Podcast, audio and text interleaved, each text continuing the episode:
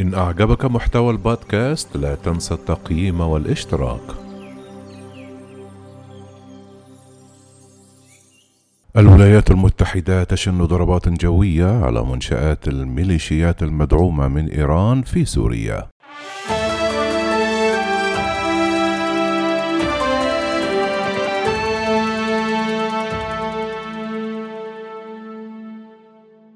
شنت الولايات المتحدة الأمريكية ضربات جوية في سوريا يوم الخميس. استهدفت منشآت بالقرب من الحدود العراقية. تستخدمها فصائل مسلحة مدعومة من إيران. وقالت وزارة الدفاع الأمريكية البنتاجون أن الضربات جاءت ردا على هجوم صاروخي في العراق. في وقت سابق هذا الشهر أسفر عن مقتل متعاقد مدني وإصابة أحد أفراد الخدمة الأمريكية وقوات التحالف الأخرى. كانت الضربة الجوية هي أول عمل عسكري تقوم به إدارة بايدن، والتي أكدت في الأسابيع الأولى نيتها على زيادة التركيز على التحديات التي تشكلها الصين حتى مع استمرار التهديدات في الشرق الأوسط ولا يبدو أن قرار بايدن بالهجوم في سوريا يشير إلى نية لتوسيع المشاركة العسكرية الأمريكية في المنطقة بل لإظهار الرغبة في الدفاع عن القوات الأمريكية في العراق. قال وزير الدفاع لويد أويستين للصحفيين الذين كانوا يسافرون معه من كاليفورنيا إلى واشنطن أنا واثق من الهدف الذي سعينا وراءه. نحن نعرف ما ضربناه. في حديثه بعد فترة وجيزة من الغارات الجوية أضاف نحن واثقون من أن هذا الهدف كان يستخدم من قبل المسلحين الشيعة أنفسهم الذين نفذوا الضربات في إشارة إلى هجوم صاروخي في الخامس عشر من فبراير في شمال العراق أسفر عن مقتل مقاول مدني وإصابة شخص وعضو في الخدمة الأمريكية وأفراد التحالف الآخرين. وقال أوستن أنه أوصى بهذا الإجراء لبايدن. قال وزير الدفاع الأمريكي أوستن قلنا عدة مرات أننا سنرد على جدولنا الزمني. أردنا التأكد من الاتصال وأردنا التأكد من أن لدينا الأهداف الصحيحة. في وقت سابق قال المتحدث باسم البنتاغون جوني كيربي إن الإجراء الأمريكي كان ردا عسكريا متناسبا تم اتخاذه جنبا إلى جنب مع الإجراءات الدبلوماسية بما في ذلك التشاور مع شركاء التحالف. وقال قربي العملية ترسل رسالة لا بأس فيها. الرئيس بايدن سيتحرك لحماية أفراد القوات الأمريكية والقوات التحالف. وفي الوقت نفسه عملنا بطريقة متعمدة تهدف إلى تهدئة الوضع العام في شرق سوريا والعراق. قال كيربي أن الضربات الجوية الأمريكية دمرت عدة منشآت عند نقطة مراقبة حدودية يستخدمها عدد من الجماعات المسلحة المدعومة من إيران بما في ذلك كتائب حزب الله وكتائب سيد الشهداء حيث ألقت الولايات المتحدة باللوم على كتائب حزب الله في العديد من الهجمات التي استهدفت الأفراد والمصالح الأمريكية في العراق في الماضي.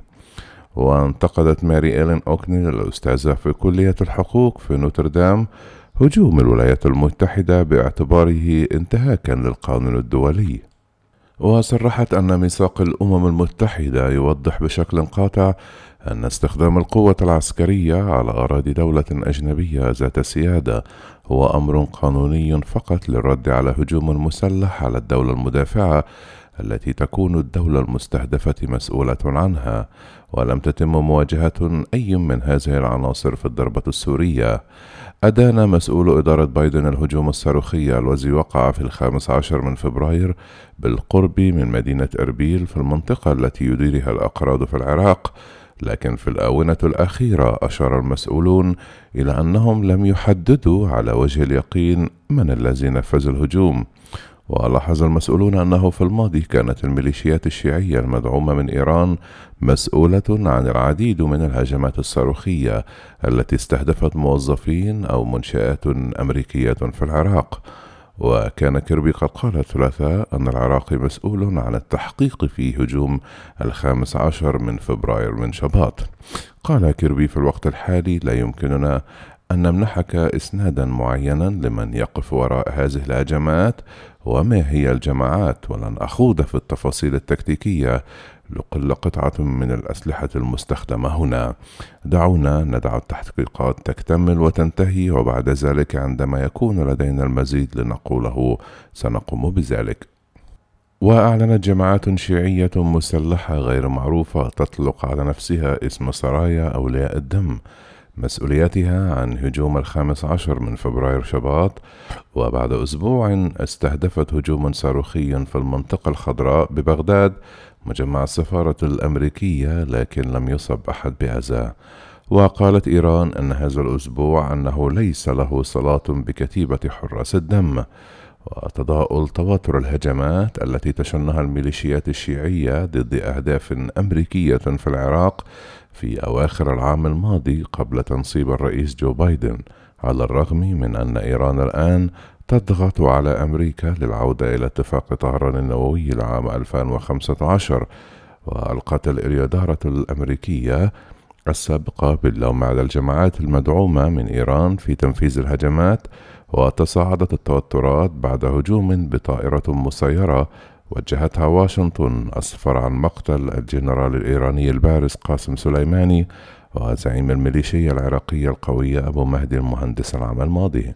وكان الرئيس السابق دونالد ترامب قد قال أن مقتل متعاقد أمريكي سيكون خطا أحمر وسيؤدي إلى تصعيد أمريكي في العراق.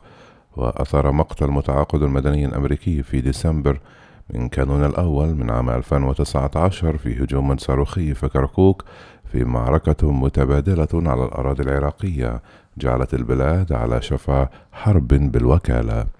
تم تخفيض القوات الأمريكية بشكل كبير في العراق إلى 2500 فرد ولم تعد تشارك في المهام القتالية مع القوات العراقية في العمليات الجارية ضد تنظيم الدولة الإسلامية.